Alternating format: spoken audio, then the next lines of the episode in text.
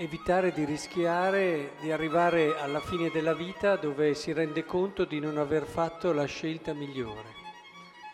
Ecco, la parola di Dio di oggi ci può aiutare moltissimo in questo, per due motivi. Cercheremo soprattutto di cogliere due prospettive. La prima, per farci capire, ed entriamo in quella che è la riflessione di tanti secoli, dove si è parlato del rapporto tra contemplazione e azione, del valore della preghiera, della preghiera vissuta in modo profondo, vero, quella preghiera che non ti fa perdere tempo ma moltiplica il tempo della tua giornata, quella preghiera che non è solo dire delle preghiere, questo continuate a farlo, ma che soprattutto mettersi in gioco davanti al mistero di Dio che entra nella tua vita e ti fa capire chi sei e senza paura guardi al mistero della tua vita, ti metti lì e riguardi le tue scelte, riguardi quello che sei, riguardi quello che hai fatto,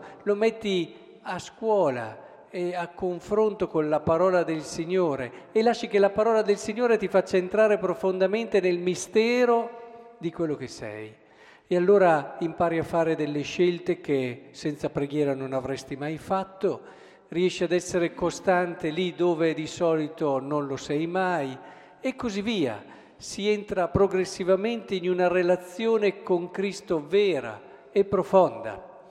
Ci diciamo tante volte, ma insomma al giorno d'oggi non c'è tempo, dobbiamo fare tante cose. Eh, magari mi piacerebbe poter avere tempo per la preghiera. Sappiamo che queste sono cose che ci raccontiamo, ma che non sono vere. Sì, ci sono tante cose da fare se vogliamo, ma possiamo avere ordine dentro di noi e riconoscere che abbiamo assolutamente bisogno di pregare.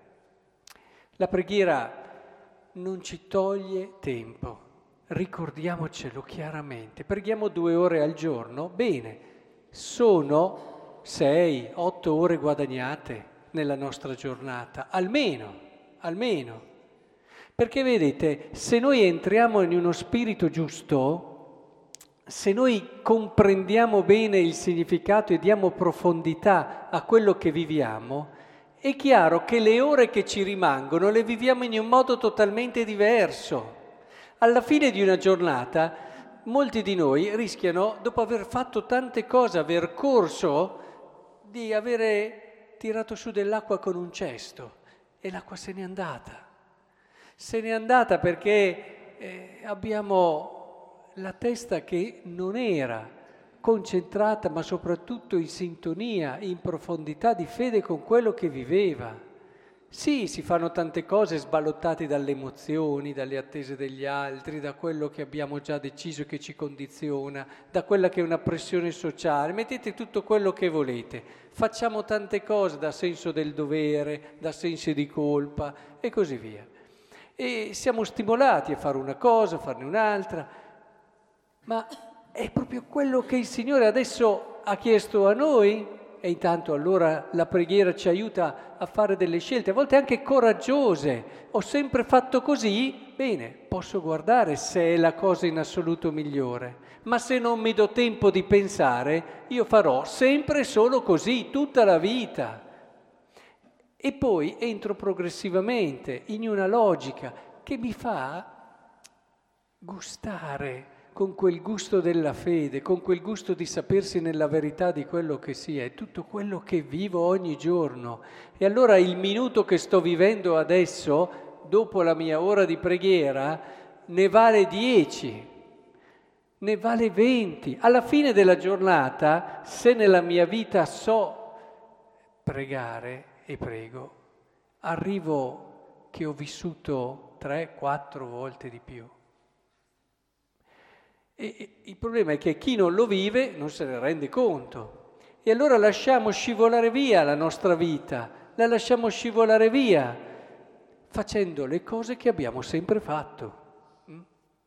Ora, è importante che, guardando alla figura di Maria, comprendiamo come nella vita del credente, se c'è la necessità per la sua natura umana di mangiare, di dormire, c'è assolutamente la necessità di pregare.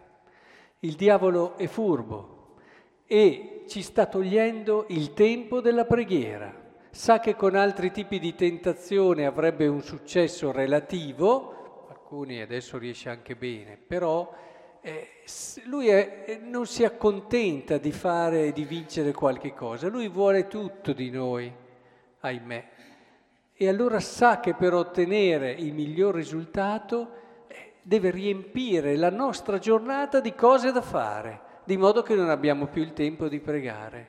E quando non c'è più il tempo di pregare è come mandare un'auto eh, senza più il vetro davanti, il parabrezza pulito, è sporcato da tante attività, da tante cose, da tante preoccupazioni e non vediamo più bene le scelte da fare, come farle, dove farle. La prima cosa che vorrei davvero mettere davanti al vostro cuore è proprio la, l'esortazione che il Signore ci ha fatto in tanti modi, ma soprattutto ce l'ha fatto vedere. Gesù ce l'ha fatto vedere, aveva da salvare il mondo e mi immagino con la mentalità di tanti di noi ci saremmo organizzati, ci saremmo dati da fare, avremmo perso notti, perché è un incarico grosso. No, lui trovava sempre il tempo per pregare. Perdeva delle notti, sì, ma per pregare. E ci ha fatto vedere come lui, che era Dio, che era figlio di Dio, viveva di preghiera. Ora l'episodio di oggi è classico. Marta che si dà da fare, Marta che è accogliente, ospitale, certamente, anche perché se no non si andava a tavola. Però, attenzione, Gesù è molto chiaro. Gesù è molto chiaro. Maria ha scelto la parte migliore, che non le sarà tolta. Perché vedete, con la preghiera, quello che viviamo, lo viviamo davvero. Quando facciamo tante cose, molto spesso le cose entrano e escono, ci vengono tolte, nel senso che non, non ci entrano, non ci appartengono. La preghiera ci fa appropriare delle cose che viviamo nel modo bello e vero, ci fa entrare dentro al mistero della nostra esistenza e delle opere che compiamo. La prima cosa allora che non possiamo non portare a casa oggi è proprio la consapevolezza che nella mia agenda di giornata devo cominciare a fare qualche spostamento e trovare assolutamente lo spazio per la preghiera. Non è un optional la preghiera, è ciò di cui viviamo come credenti. È l'esperienza di verità come uomini anche, perché ha una dimensione anche umana, il meditare, il fermarsi, il riflettere, ma soprattutto di relazione con Cristo. Ed è qui che oggi mi voglio fermare, perché non so se avete notato, Marta si dà tanto da fare e fa quello che lei ritiene sia la cosa più giusta ma arriva un ospite, un amico carissimo. Qual è la cosa? Metterlo a tavola.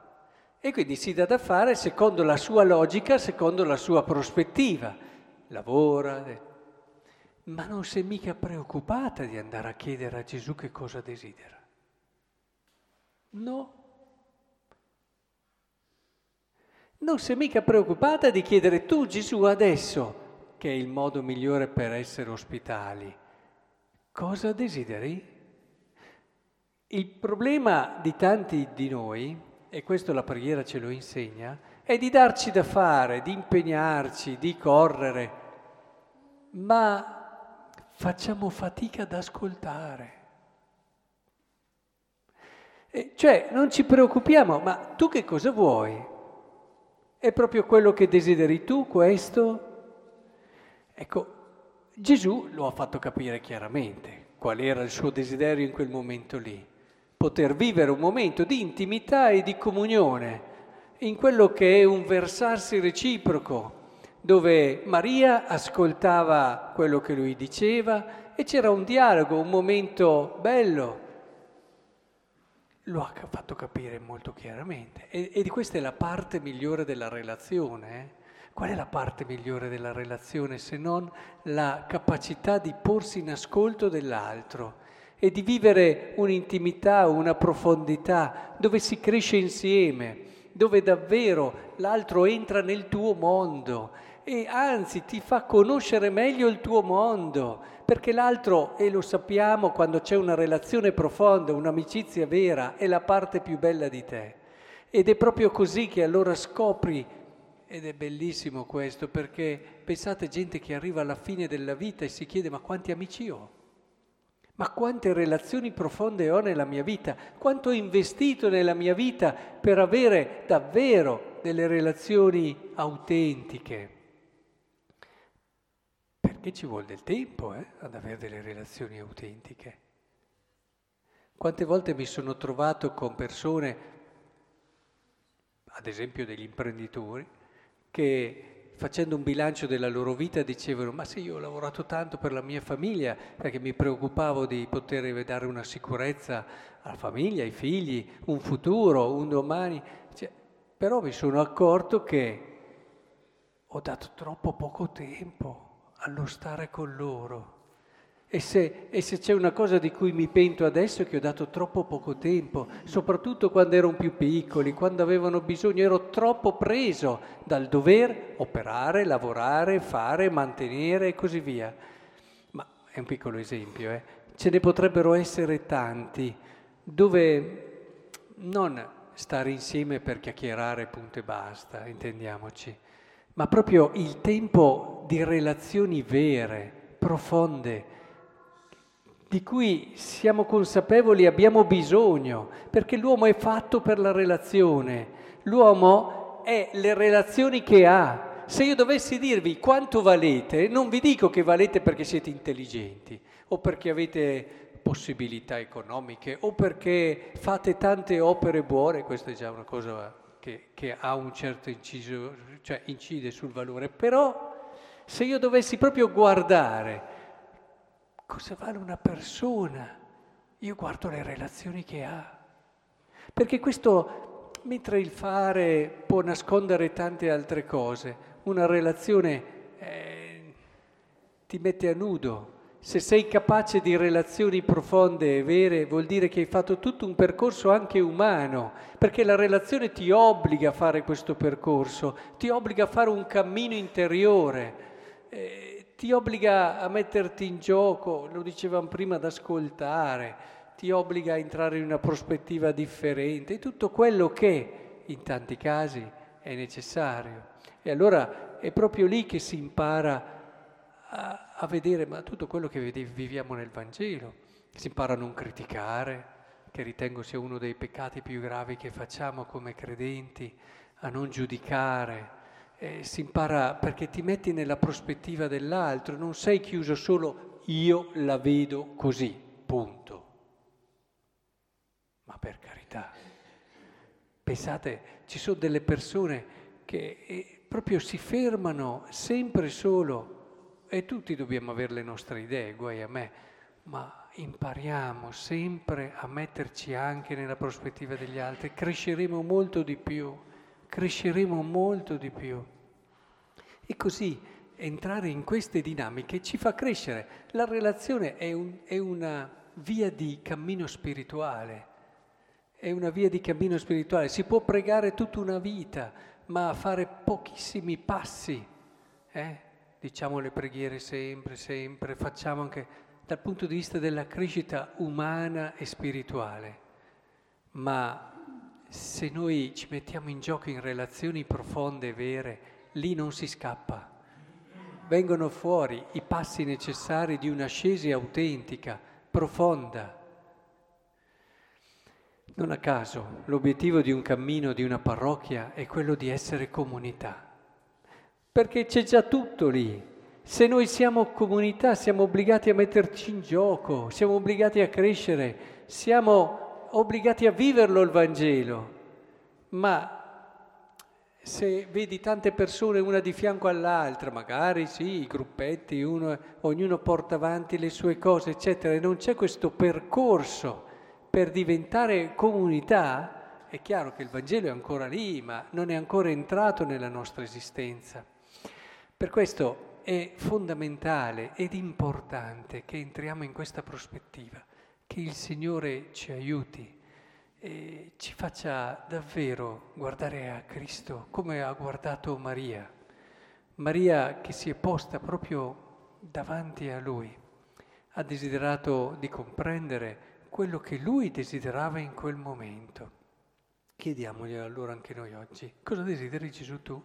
Io ho tante belle idee, ho tante belle idee, ma tu cosa desideri? Sappiamo che il modo migliore per chiederlo è pregare, quello che dicevamo all'inizio, che il Signore riempia davvero di questo ascolto la nostra vita, allora lo riempirà di verità e di bellezza.